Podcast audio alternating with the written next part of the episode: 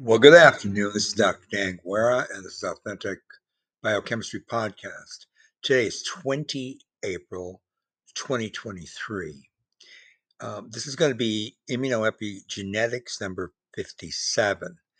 I want to finish off a little bit about dendritic cells, particularly about the clinical aspects of disease.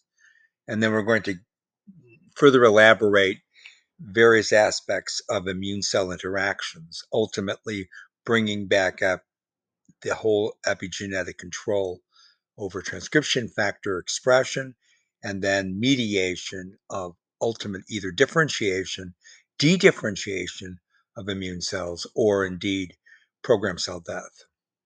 So this is just another finishing off about dendritic cells. There is a dendritic cell leukemia, and I want to bring this up. You have blastic plasmacytoid dendritic cell neoplasms. Now, those are probably uh, the major component of hematopoietic neoplasm, particularly in a very distinct acute leukemia. Now, normally these are described as CD4 positive cutaneous lymphomas because they have high expression of uh, several proteins. The major one, I think you'll recall from previous discussions, is CD56. Remember the CD56 bright and CD56 dim lectures. Go back about 10 lectures and you can uh, recap that. Now, those were also known as those kinds of neoplasias leading to cancers, particularly this, this cutaneous lymphoma, another subdivision of what's known as blastic natural killer cell leukemia lymphomas, or agranular CD4 positive, CD56 positive, bright hematodermic neoplasms, and even in the oldest literature, this is where I first encountered it, CD4 positive natural killer cell leukemia. Now, with all those extra names, you might understand that's because they carry multiple phenotypes, which are very interesting because here you're looking at a de-differentiation of two innate like immune cells that may cooperate to change their phenotype from a dendritic cell to a natural killer cell. Yes, that's right. Now, this particular dendritic cell leukemia is rare. It can occur at any age, and it is both a skin and then the much much more lethal bone marrow disease. Uh, and either way, the bone marrow uh, involvement gives very poor prognosis. So this blastic plasmacytoid dendritic cell neoplasm, BPDCN, is associated with a very complex genotype karyotype, uh, which is most often synonymous with many deletions of the tumor suppressor genes. but also, the mutations specifically are involved in DNA methylation and or various other forms of chromatin retailoring, some epigenetic, some non-epigenetic. So, where do you get these neoplastic cells? First of all, there's a potential of a leukemic multi hemopoietic stem cell that can differentiate and mature into a myeloid lineage. And that forms the basis of the phenotypic classification of what is normally known as acute and chronic myel- myelogenous leukemias. Now, this BPDCN initially was thought to be uh, uh, derived from killer cells, natural killer cells. But now it's been shown because of phenotypic um, examination that this particular uh, neoplasia actually forms from plasmacytoid dendritic cells, PDCs. Now, you know, the DCs themselves, we talked about this just last time, I think, can come from two different major subsets. One is the plasmacytoid DC, PDC, and the other, of course, is the classical myeloid DC or small MDCs. Now, the PDCs are actually a Th2 type dendritic cell precursor, and they're characterized most often because uh, uh, because of how they produce alpha interferon. And ultimately, they're going to differentiate terminally into dendritic cells. So these PDCs are defined by their lineage markers, and there's a whole host of them. There's LIN HLA-DR, there's CD56, CD123, and CD56 they're minus, as well as the HLA DR, that's another receptor positive, LIN minus, and ultimately also CD123 positive, CD11C negative.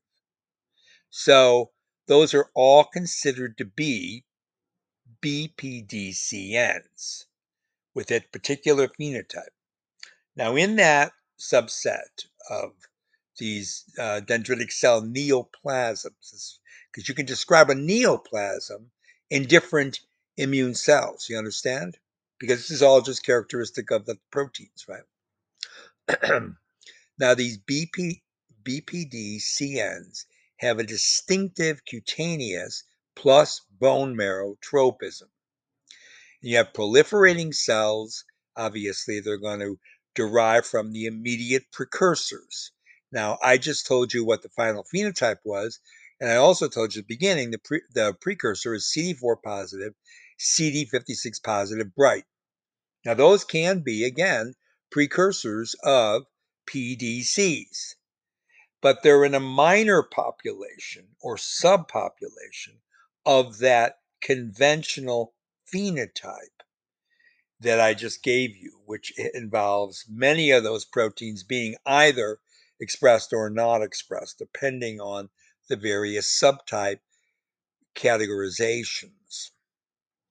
So it's most likely that the blastic plasmacytoid dendritic cell neoplasm has a myeloid lineage.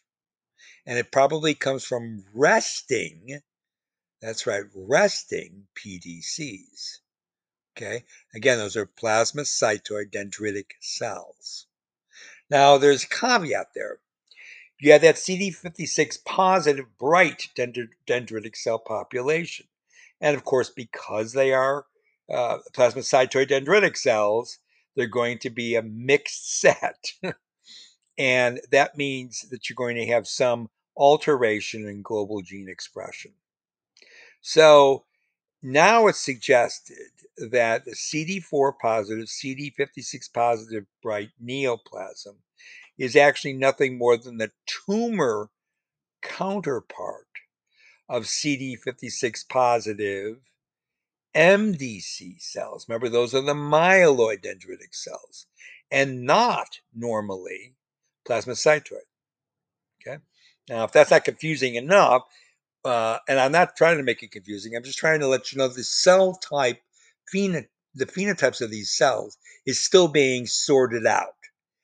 And you know, the phenotype is going to be uh, ultimately a biochemical phenotype, and in this case, a patho biochemical phenotype.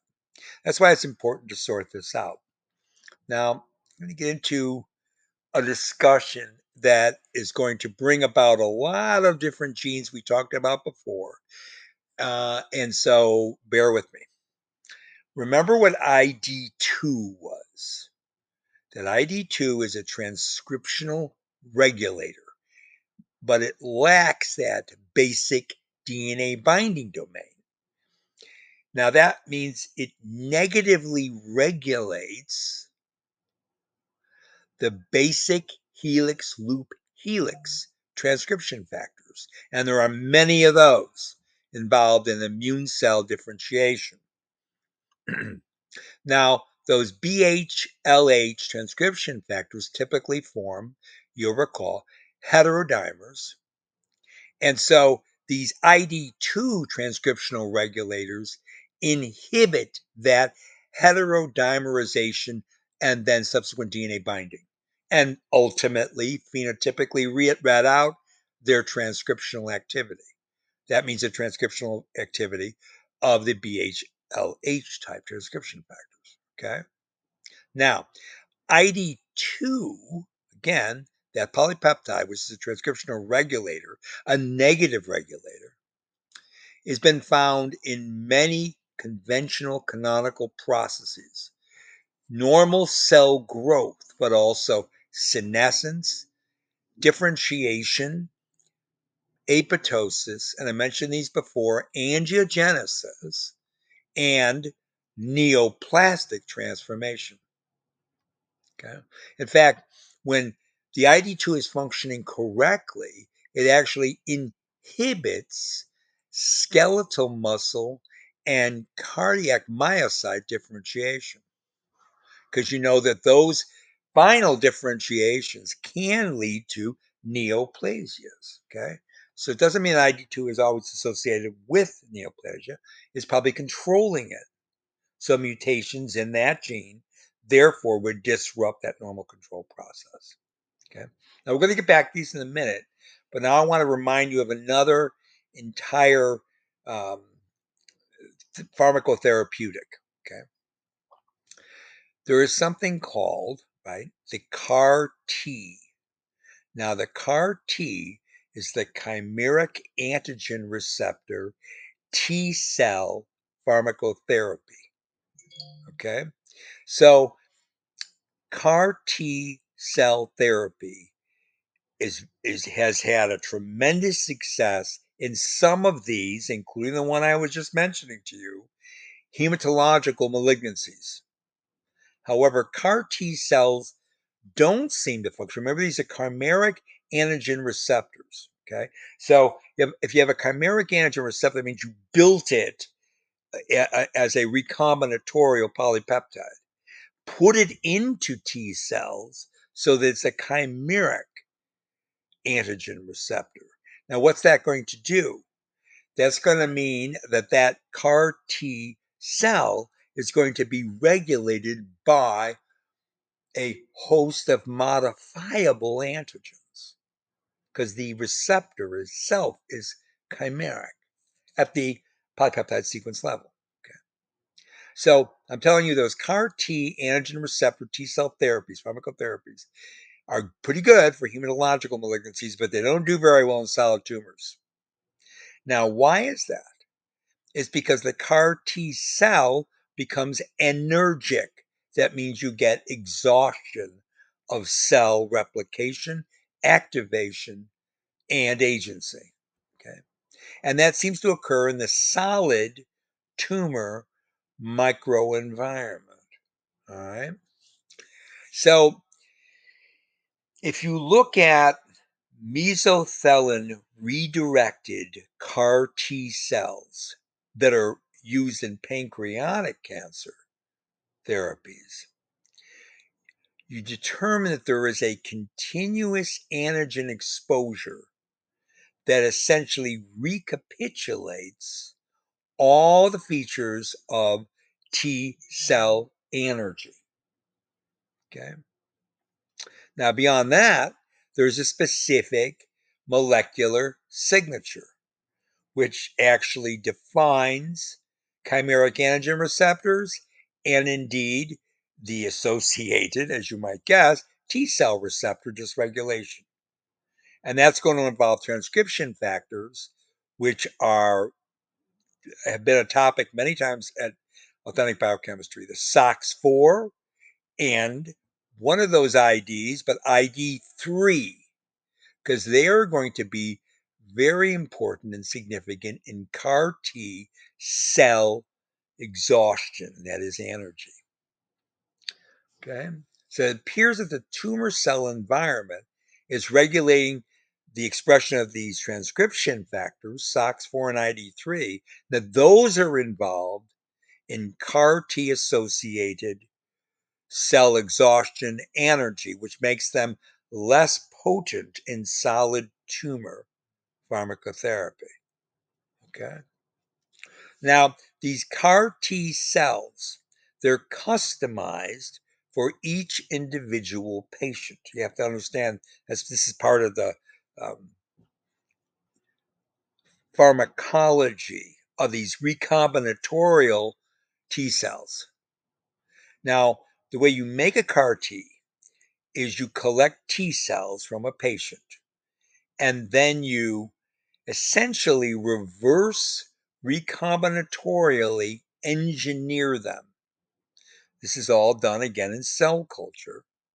And so ultimately, that CAR, right, the chimeric antigen receptor, is going to be a polypeptide that's going to be on the surface of the T cell. That's why, and then they become chimeric antigen receptors or CARs. And what do they do? The CARs, as I told you a few minutes ago, will recognize and bind to specific proteins acting now as antigens, and those proteins are being expressed from cancer cells. Okay, so now you get the whole story about how ID is involved. Remember, that's a negative regulator of transcription factors, often found in immune cells. ID3 is the one we're talking about here. And now you understand what chimeric antigen receptor T cell therapy is. Those are all just things you need to understand at the get go. All right. now, the model for how these chimeric antigen receptor T cells stop functioning, remember, has something to do with an increase in SOX4 and ID3, which basically act as transcriptional repressor proteins by corrupting normal transcription factor complex binding to DNA to regulate whatever the suite of genes are necessary to give you the full complement activated immune cell lineage. Right? Now, as it turns out, remember this is in a tumor cell environment. When you add these CAR T cells, when you get a continuous exposure to antigen, what you then get is an alteration in multiple biochemical phenotypes. Okay? What are they? When you have a continuous antigen exposure to CAR T cells in the tumor microenvironment in solid tumors, you get a decrease in cytokine production over time. You get a decrease in the proliferation of the CAR T cells you get a decrease in the overall cytotoxicity of the CAR T cells. Okay, those are some phenotypes, all biochemical signatures we've talked about. At the same time, what you see pathophysiologically at the molecular level in these CAR T cells that are now exposed to antigen and no longer functioning to control tumor growth, you get a real high uptick in chromatin retailoring, some of which is epigenetic. That is linked directly to a dysfunctional molecular epigenetic signature. And at the same time, now this is really interesting, you get an increase of these CAR T cells expressing natural killer cell surface receptors. So, see what I was before telling you, and I've been saying this for years in immunology lectures. These immune cells are not terminally differentiated. Not like we normally think of, as for example, a terminally differentiated, uh, a, a typical hematopoietic cell that's going to turn into, say, a platelet, right? Or a thrombocyte, or certainly not like um, stem cells uh, ultimately turn into organ terminal differentiation, such as a hepatocyte or a myocyte. No, immune cells can de differentiate and then go through a different differentiation program, molecular program. And they can even cross over into different cellular subtypes that move out of the lineage they were initially derived from. And this is all happening naturally while these cells are in circulation. And it's part of their effector function as immune cells. So we're discovering this because we're we're poking at it with these pharmacotherapeutic, for example, chimeric antigen receptor T cells. And we're saying, gee, why aren't these working in tumor cell environments? What we're discovering it's because these T cells are de-differentiating and they're starting to pick up a natural killer cell, not a typical T cell like a Th2 cell phenotype, which is totally different than what I was describing to you several lectures ago about you know T cell differentiation, CD the double positive, CD4 positive, CD8 positive, and separating out CD4, going off the TH uh, lineage, including Treg, and the CD8 lineage, which has uh, phenocopies of the CD4 positive helper cells. These are effector cells, but also earlier in that pathway, the natural killer cell line, right? And also the cytotoxic T lymphocytes, which are card carrying CD8 positive. All right. So this isn't confusing. It just means these cells that we first named don't maintain their same cellular signature. It doesn't mean it's dysfunctional. Right? So it's most curious, but to me it makes perfect sense because these are immune cells.